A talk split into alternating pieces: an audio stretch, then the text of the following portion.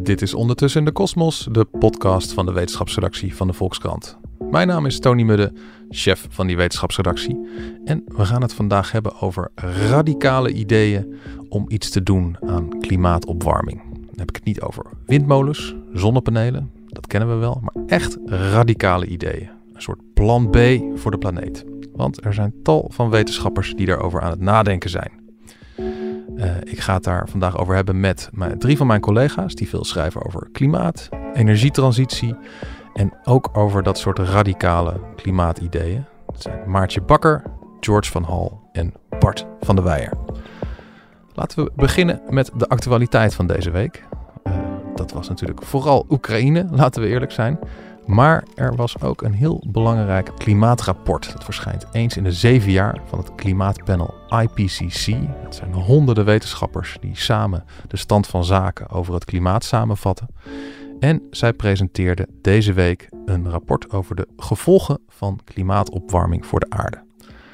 Laten we eens even naar een stukje luisteren uit de presentatie van het rapport. Nearly half of humanity is living in the danger zone now. Many ecosystems are at the point of no return now. And checked carbon pollution is forcing the world's most vulnerable on a frog march to destruction now. Deze meneer zegt dat we nu een heel groot probleem hebben. En één ding moest ik even opzoeken in het woordenboek. Frog march to destruction. Dat betekent dat je op een soort Alsof een soort, uh, hoe heet het zo, iemand die... je pas richting de vernietiging. Ja, ja, dat je door een soort uitsmijter zo naar buiten wordt gewerkt, uh, ruglinks. En, maar Maartje, jij hebt uh, van geschreven deze week over het klimaatrapport. Wie hoorden wij hier? dit was Antonio Guterres, de ja. secretaris-generaal van de Verenigde Naties. Ja. Um, de opdrachtgever van het rapport in zekere zin. En kan jij het eens voor ons samenvatten? Wat, wat staat er in dat rapport? Uh, nou ja, een heleboel, want het is een ontzettend uh, dik en lijvig rapport. Maar ik heb het geprobeerd voor de krant uh, samen te vatten. Um, en het rapport begint eigenlijk met de gevolgen voor de natuur en ecosystemen wereldwijd. Um, de afstervende koralen, bossen, uh, die verdwijnen doordat ze in brand vliegen, et cetera. En dat is ook een van de, een van de vele zorgwekkende voorspellingen dat er veel planten en diersoorten gaan verdwijnen. Uh, daar worden getallen bij. Um, als de temperatuur op aarde anderhalve graad stijgt, um, dan verdwijnt 3 tot 14 procent van alle soorten die werden onderzocht. Mm -hmm. Maar dat zijn er tienduizenden, dus dat is wel heftig. En uh, nou, stel dat de temperatuur 3 graden zou stijgen, dan gaat het zelfs om 3 tot 29 procent van alle soorten. Ja. En op dit moment stevenen we af op 2,7 procent, 2,7 graden uh, temperatuurstijging in het jaar 2100 volgens de Climate Tracker. Ja, dat is echt um, veel. Ehm, dus dat is heel ingrijpend. En dat, is dan, dat zijn de gevolgen voor de natuur. Mm -hmm. um, voor de mens zullen er ook enorme gevolgen zijn uh, van klimaatverandering. Ja. Uh, en om een paar dingen te noemen um, die in het rapport zijn, staan. Uh, dat zijn bijvoorbeeld de landbouwopbrengsten, die zullen dalen. Vroeger was daar nog wel discussie over van ja, meer naar het noorden um, zal de temperatuur uh, geschikter worden voor landbouw, maar in het zuiden niet. Maar hoe um, weegt het een op tegen het ander? Ja. Dat was vroeger nog wel de vraag, maar nu is wel duidelijk dat wereldwijd door de toegenomen droogte en hitte um, de landbouwopbrengsten zullen dalen. Met als gevolg weer honger, uh, vooral in de armere delen van de wereld. En dat is een andere belangrijke conclusie, dat vooral de armste mensen worden getroffen door klimaatverandering. Um, dat ze minder weerbaar zijn tegen overstromingen of droogte of wat dan ook. En dat vond ik zelf ook wel een uh, schokkend cijfer. Dat in de afgelopen tien jaar er in de kwetsbaarste regio's voor klimaatverandering al 15 keer zoveel mensen overleden. Door extreem weer, uh, droogte, hitte, overstromingen, et cetera. Het is gewoon nu al aan de gang, hè? Dat, ja. dat, dat, dat, zegt Guterres eigenlijk ook al. Van ja, het, het, het gebeurt nu al. Dit is niet meer iets voor de toekomst. Ja, precies. En ik heb ja. ook verschillende auteurs gesproken van het rapport. En eigenlijk allemaal zeiden ze dat. Van ja, op dit moment zitten we op een uh, opwarming van 1,1 graad. En, en je ziet al heel duidelijk um, hoe groot de gevolgen daarvan zijn. Nou ja, daar hebben we in de krant natuurlijk ook uitgebreid verslag uh, van gedaan. Um, en dit zal alleen maar erger worden. Dat is uh, in één zin de samenvatting.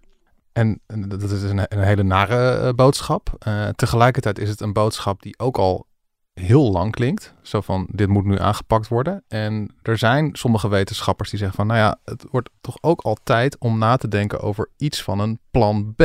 Van stel dat we het niet op tijd voor elkaar krijgen om van onze verslaving van olie en gas af te komen. Uh, en keihard in te zetten op windmolens, zonnepanelen, waterstofgas. Dan moeten we toch iets van een plan B achter de hand hebben. En we gaan een paar van die hele ja, radicale ideeën behandelen. Om te beginnen eentje waar jij over hebt geschreven, uh, Bart. Bart van der Weijer, onze energietransitieredacteur. Jij schreef over een soort parasol in de ruimte.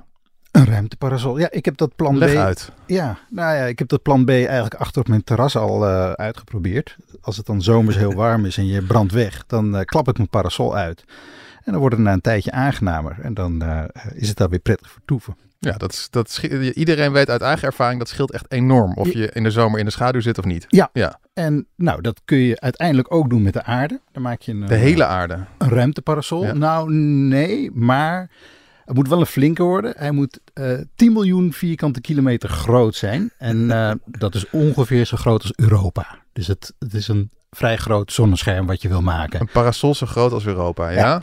En die hang je op tussen de zon en de aarde. Daar kan hij min of meer in evenwicht uh, zweven, zeg maar. Mhm. en als je hem zo groot maakt, dan scheelt het een paar procent zonlicht op de aarde. En dat zou genoeg moeten zijn om de temperatuur een beetje terug te dringen. Als het ons niet gelukt is om de CO2-uitstoot te verlagen. Um, en ik moet me daarbij echt een, een scherm voorstellen. Hè? Niet een parasol die je open en dichtklapt met een voet eronder en een stok eraan en uh, allemaal van. nee, het is meer een gordijn of eigenlijk is het een enorme lap uh, aluminiumfolie, maar dan nog vele malen dunner. Uh, en dus echt, nou ja, zo groot als Europa moet je dat in de ruimte gaan brengen. Het plan klinkt al bijna zo bizar als het in werkelijkheid is, want het betekent namelijk dat je ongeveer 100.000 raketlanceringen moet houden van de grootste raketten die we nu hebben. En dan moet je ze daarna in de ruimte aan elkaar naaien. Uh, nou ja, het is, een, het, is een, het is eigenlijk gewoon een bizar plan. Maar in theorie zou het Dat ding dat blijft daar dan hangen, Bart? Ja, dat heet het, heet dat, dat heet het, zeg je dat zo, George, Lagrange punt? Een Lagrange-punt, jazeker. Ja, ja ik had het bijna goed. Dat, is, dat is een plek uh, eigenlijk tussen de aarde en de zon. En dan zijn beide, beide uh, als je daar iets ophangt, dan hangt volgens mij ook die James Webb-telescoop op een van die punten. Ja. Die blijft er dan vanzelf hangen. Uh, dus een evenwichtspunt. Ja, het is een evenwichtspunt. Ja. het probleem is alleen als je zo'n groot zeil ophangt, dat wordt dan gebombardeerd door zonlicht. En dan, mm -hmm. net als een zeil van een zeilboot, wil, wil dat zeil dan wegdrijven. dus je moet hem ook eigenlijk ergens aan vastmaken. En dat kan je dan weer doen, zeggen onderzoekers van de TU Delft die hiermee bezig zijn, door hem net iets dichter bij de zon en bij de aarde te hangen. Mhm. En dan blijft hij min of meer in evenwicht daar hangen. Dus het is ook nog een balanceeract. als het al lukt om. Maar dit is dus, je hebt de, eh, toen je het eerst zei, toen dacht ik van, oh, dit, dit komt uit een science fiction boek of zo. Maar er zijn dus echt serieus onderzoekers van de TU Delft zijn aan het rekenen van, kan dit? Ja, daar wordt, daar wordt serieus naar gekeken. En zelf zeggen ze, uh, we hopen heel erg dat het niet nodig is. En we vinden het ook een waanzinnig plan. En die 100.000 raketlanceringen zien we eigenlijk ook niet zitten. Want dat leidt ook toch tot nogal wat CO2-uitstoot. Uh, dus er zitten ontzettend veel haken en ogen aan. En tegelijkertijd zeggen, ja, we moeten dit onderzoeken. Want stel dat het niet lukt, dan is dit misschien wel de laatste optie die we hebben over een aantal decennia. En we moeten nu beginnen met dat onderzoek. Uh, zodat we weten wat de hobbels, uh, ook in de ethische hobbels in kwestie zijn, om, om, om dit te kunnen gaan uitvoeren. Want, uh, want er zijn wetenschappers, want bij de, bij de TU Delft, daar is namelijk ook een soort vacature, hè George? Als ik me niet vergis, voor dit soort type onderzoek, maar dan nog gekker? Ja, ja, ja voor, voor allemaal van dit soort type onderzoek, hè, inclusief gewoon echt ons klimaat veranderen. Want hier hang je nog iets boven de aarde. Uh, maar ja, je kunt ook bedenken, misschien moeten we iets uh, de atmosfeer in pompen om dan een soort uh, een natuurlijk zonnescherm te creëren die de aarde wat, wat minder warm maakt. En ja, aan dat soort dingen wordt inderdaad gerekend aan de TU Delft. En er zijn die, want die vacature die gaat volgens mij ook over iemand die dan gaat nadenken over of je een soort kunstmatige vulkaanuitbarstingen die dan een soort asdeeltjes in de atmosfeer. Leg het eens uit, Hoe, wat is het idee? Ja, ja, ja zwaveldeeltjes, aluminium, kalk, uh, dat zijn de dingen die een beetje overwogen worden. Inderdaad, om een uh, vulkaanuitbarsting na te bootsen. Want we weten daarvan uit het verleden uh, van vulkaanuitbarstingen dat die invloed hebben gehad op de wereldwijde temperatuur. Simpelweg doordat er dan allemaal deeltjes in de atmosfeer hangen die het licht gedeeltelijk weer kaatsen. Um, ja, misschien kunnen we zoiets ook wel echt doen. En ja, het is dus ook eigenlijk helemaal niet zo'n hele gekke gedachte, omdat we, uh, ja, we pompen de atmosfeer nu vol met CO2, waardoor het opwarmt. Nou ja, misschien kunnen we ook wel iets daar, daarboven pompen, waardoor het weer afkoelt. Hè, dat is, uh, als je het zo zonder verdere repercussies een beetje bedenkt, is het niet eens zo heel gekke gedachte.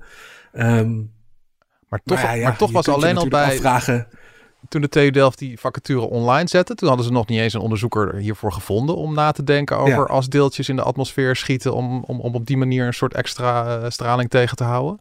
Uh, toen kwam er al een enorm verzet en een petitie van uh, allemaal andere wetenschappers die zeiden van ja, dit is te gevaarlijk om überhaupt over na te denken. Wat, uh, ja, ja, en je kunt je dat ook wel een beetje voorstellen. Hè? Want nou ja, ik weet niet hoe het uh, met de mensen zit die hier naar zitten te luisteren. Maar als ik over die plannen lees, ja, dan word je toch een beetje nerveus. Hè? Het begint toch een beetje te kriebelen. Want je hebt het gevoel, ja, je pompt daar iets de atmosfeer in.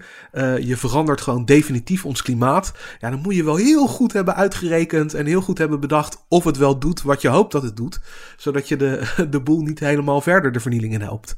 Um, ja, dat is toch de gedachte die er bij je opspringt. En dan is het ook wel begrijpelijk dat sommige mensen misschien denken: Nou, laten we voor de zekerheid daar maar gewoon helemaal geen onderzoek naar gaan doen. Uh, want dan kan het ook niet met een, uh, met een simpele gedachte gelanceerd worden, geregeld worden, zonder dat we het ooit nog kunnen terugdraaien. Wat vind jij, Maartje? Moet, moet er onderzoek worden gedaan naar dit soort radicale plan B'en?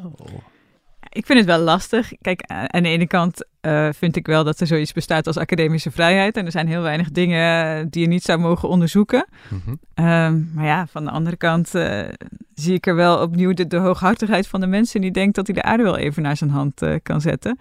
Volgens mij um, laat de hele industrialisatie en, en de uitstoot van broeika broeikasgassen die daarbij hoort juist zien um, dat wat de mens doet onbedoelde gevolgen kan hebben. Ja. Um, en daarbij vraag ik me ook af, ja, je kunt zoiets doen, maar bijvoorbeeld dat, dat zonneschermen van Bart, um, dat is dan toch alleen maar een tijdelijke oplossing. Op de lange termijn, um, als we blijven doorgaan met het uitstoten van CO2, dan stijgt de temperatuur alsnog, alleen ietsje later. Dus het lijkt me ook een soort uitstel van executie.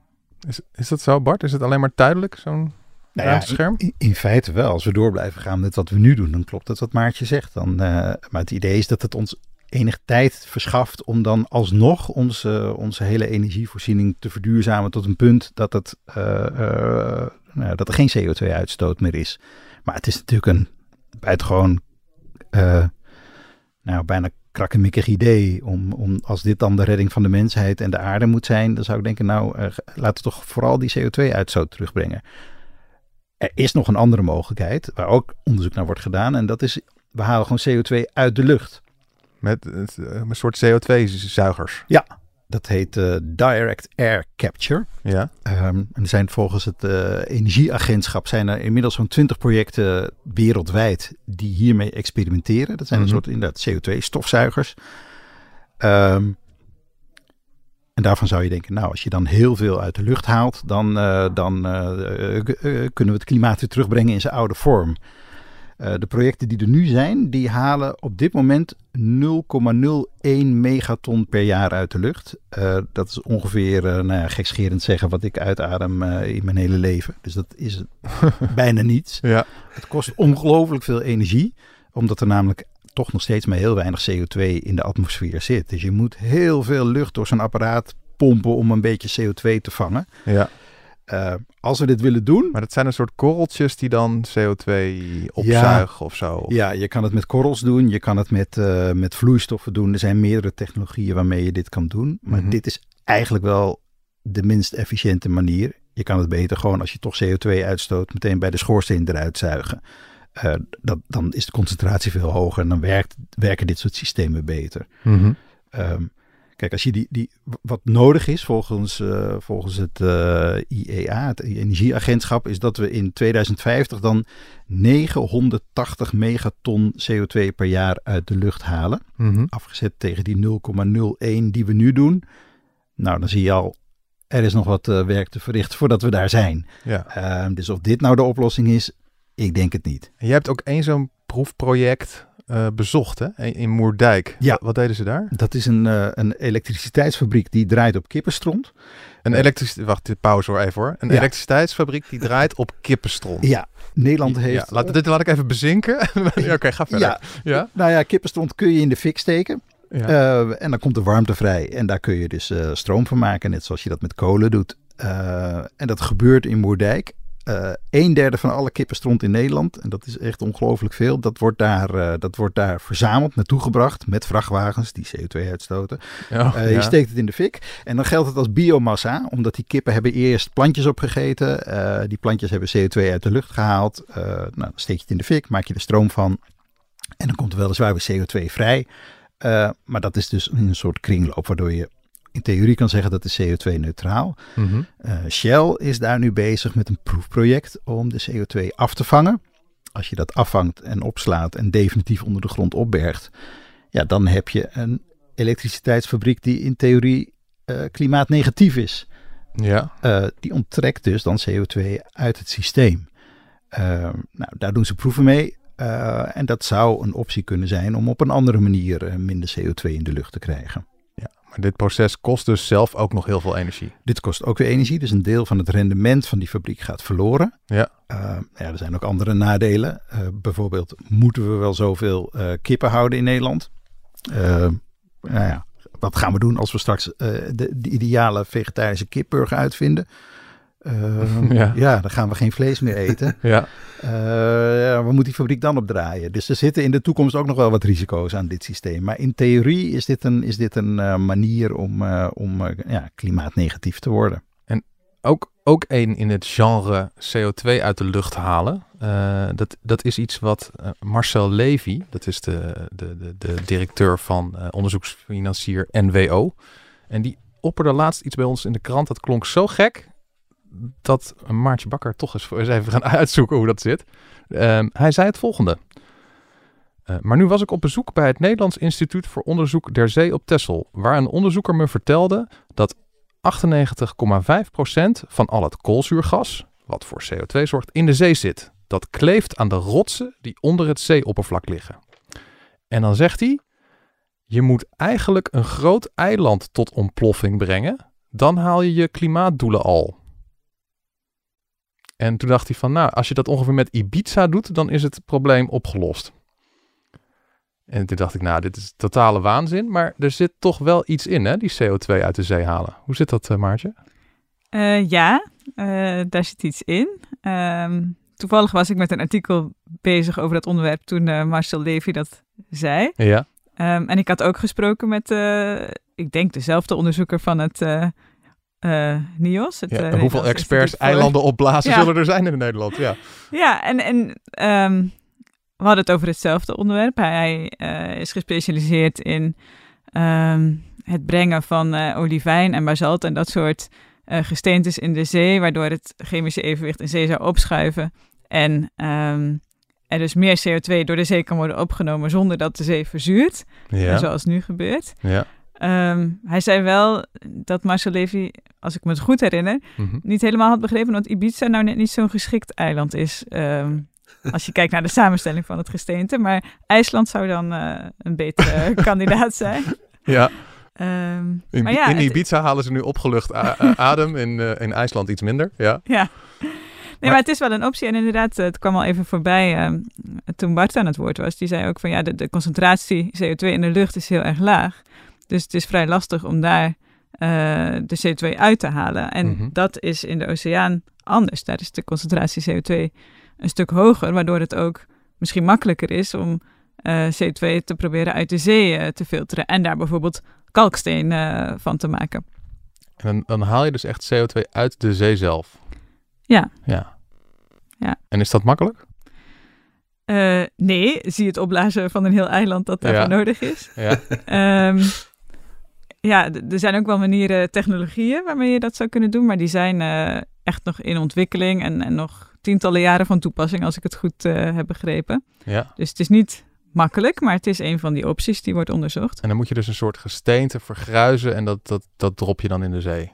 Ja, Ehm, die onderzoeker vertelde mij eh, toen dat dat in het verleden ook wel op natuurlijke manier is gebeurd. Dus Mhm. Eh, op het moment dat eh gebergtes werden gevormd, zoals de Himalaya en de Andes en zo, toen was er ook veel verwering. Ehm, en kwamen gesteentes als basalt en olivijn en zo terecht in de zee. Ehm, waardoor inderdaad CO2 werd opgenomen en eh, de temperatuur op aarde ook een beetje daalde. Ja. Dus het is in het verleden ook wel op een natuurlijke manier gebeurd. Ik heb wel van de, van de plan B'en die we nu hebben besproken, denk ik bij deze, want dit, dit klinkt nog het meest realistisch. Wat denk jij, Bart? Nou, er wordt ook in de praktijk mee geëxperimenteerd, althans met olivijn, wat je zei. Deltaris is nu bezig met een onderzoek. Die hebben voor hun kantoren eh, olivijn uitgestrooid. Dat, neemt ook, dat kan ook CO2 uit de lucht opnemen en omzetten in meststoffen. Ja. Eh, het idee is, we gooien dat olivijn op akkergrond.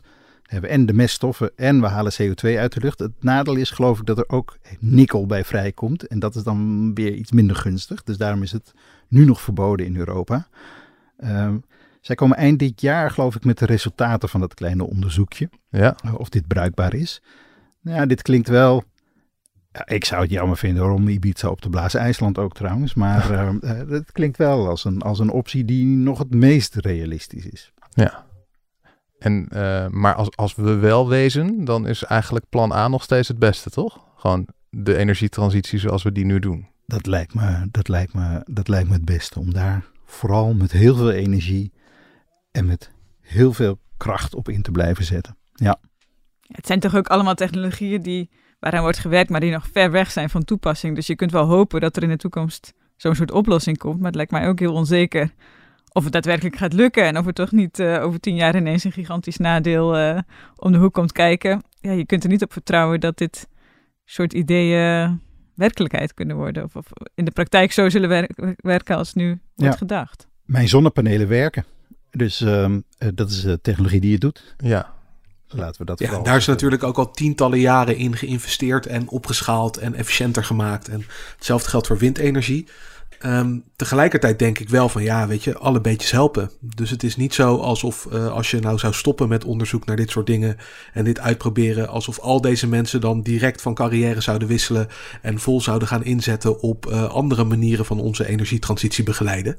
Uh, dus ik denk, laat mensen maar gewoon een beetje, een beetje proberen. En laat dit soort bedrijven maar gewoon langzaam aan de weg timmeren. Weet je wel, zo'n direct air capture centrum, volgens hun eigen belofte, kan één centrale straks ongeveer hetzelfde aan CO2 uit de lucht halen als 40.000 bomen. nou ja, is dat op de totale hoeveelheid bomen op de aarde niet zo heel veel, maar toch mooi meegenomen, denk ik dan.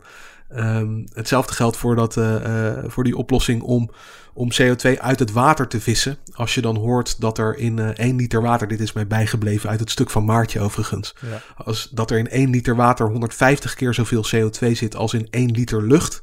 Uh, toen ik dat las, dacht ik, oh ja, ja, daar zit inderdaad wel een zekere potentie. Uh, laten we daar maar gewoon naar gaan kijken, weet je. Want bijkomend voordeel is ook nog, als je dan die CO2 uit dat water haalt, dan heeft het weer capaciteit om nieuw CO2 uit de lucht op te nemen. Dus het mes snijdt soort van aan twee kanten. Op die manier kun je door blijven hengelen om dat uh, CO2 te zuiveren. Ja, het zal allemaal inderdaad niet de wondertechnologie worden waarmee we in één klap de, uh, het hele energieprobleem oplossen. Maar die technologie die bestaat ook helemaal niet. Ook zon en wind kunnen dat niet in hun eentje. Daar moet van alles en nog wat bij om dat te realiseren. Dus ik denk van nou ja, al hebben we straks uh, drie, vier, vijf kleine technologieën die toch een beetje bijdragen is het mooi meegenomen. En er zijn er ook wetenschappers die, uh, die, die zeggen van ja, maar als dit in de, in de lucht hangt, dat dit mogelijk een optie is in de toekomst, uh, dat maakt dan lui.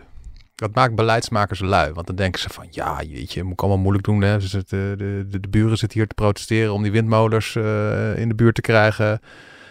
En weet je, misschien hebben we gewoon over tien jaar wel die wondertechniek. Weet je wat, we doen gewoon weer lekker niks. Volgens mij is dit daar ook de angst in bij die protesterende wetenschappers die zeggen van je moet niet eens nadenken over dit soort technieken. ja, beleidsmakers en kiezers toch, die denken van uh, inderdaad, wij hebben helemaal geen zin in al die windmolens en zonnepanelen.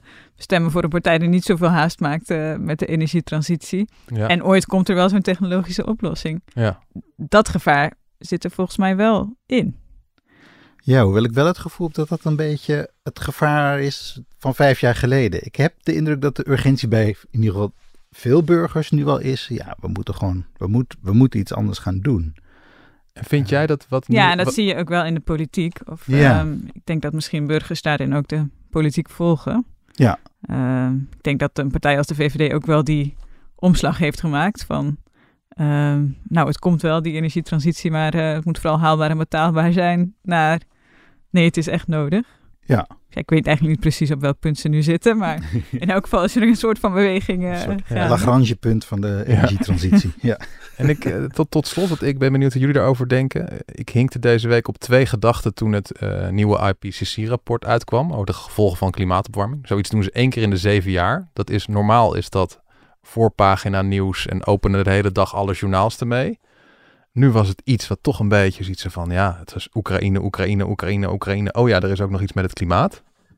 En, en toen dacht ik van, wat, wat nu gebeurt in de Oekraïne, is dat nou slecht voor de energietransitie omdat onze aandacht verslapt? Omdat we alle aandacht en al het geld gaat naar een, een oorlog, een, een groot conflict? Of is het goed voor de energietransitie omdat we denken van, we moeten als de wiede weer gaan van dat gas af van Poetin. En niet alleen voor het klimaat, maar ook omdat we dat gas van deze dictator helemaal niet willen hebben.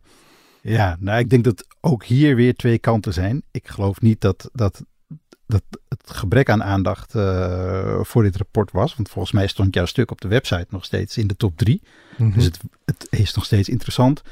En die, die oorlog in Oekraïne snijdt ook aan twee kanten natuurlijk. Het kan ons helpen om te zien van nou, we willen echt onafhankelijk worden van Poetin. Dus zet die patriotische windmolen maar in de achtertuin. Ja. Aan de andere kant is het zo dat als wij van het gas af willen van Rusland, dan moeten we alternatieven zoeken. En als wij op zoek gaan naar alternatieven, betekent dat dat ze bijvoorbeeld in Azië daar ook naar op zoek gaan. En daar betekent het alternatief al snel in plaats van gas kolen. Uh, en dat zal het klimaat geen gunst doen. Dus op de middellange termijn denk ik eigenlijk dat het uh, ongunstig is voor het klimaat als het blijft zoals het nu is. Ja. Uh, maar het kan wel helpen om de energietransitie te versnellen. We zien de noodzaak meer. En dus kan het op de langere termijn uh, ons helpen om eerder die klimaatdoelen te bereiken. Naast alle andere problemen die er zijn om die klimaat of om die energietransitie voor elkaar te krijgen natuurlijk. Maar het zou, het zou een zetje kunnen geven om bijvoorbeeld de enorme weerstand tegen windmolens op land een beetje kleiner te maken.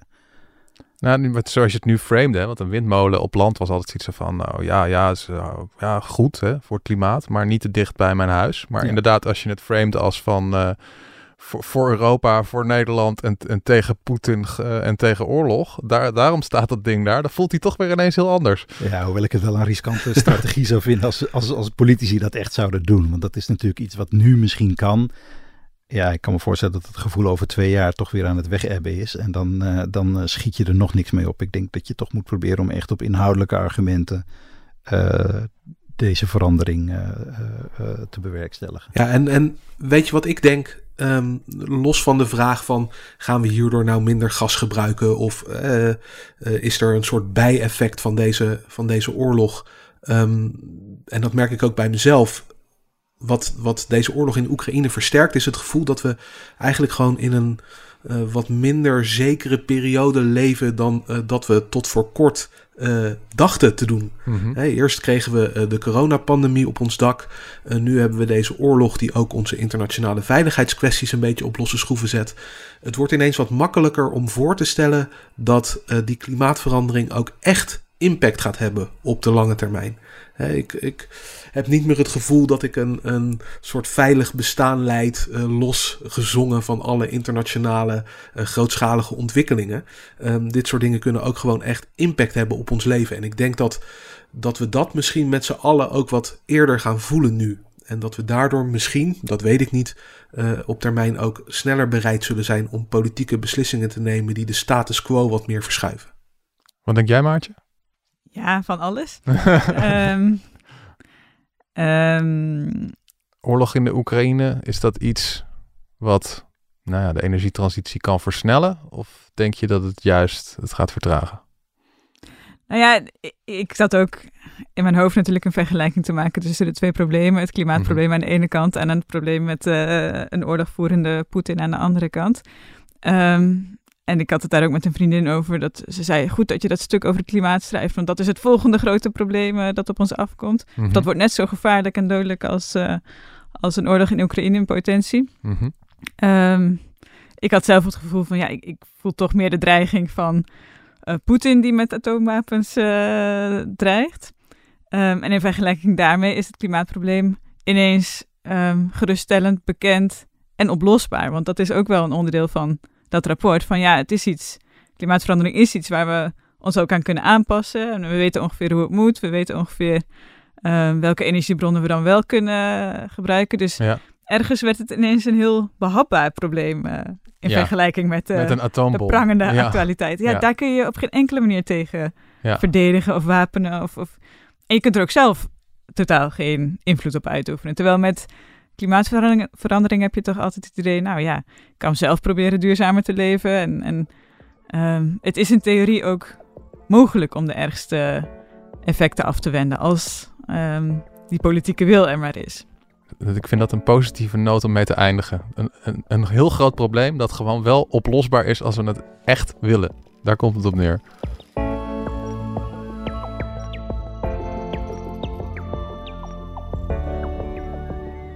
Dit was Ondertussen in de Kosmos, de podcast van de wetenschapsredactie van de Volkskrant. Grote dank aan mijn gasten van vandaag, Bart van der Weijer, Maartje Bakker en George van Hal. Wil je een volgende aflevering van Ondertussen in de Kosmos niet missen? Abonneer je dan op je favoriete podcast-app. Mijn naam is Tony Mudde. Graag tot de volgende keer.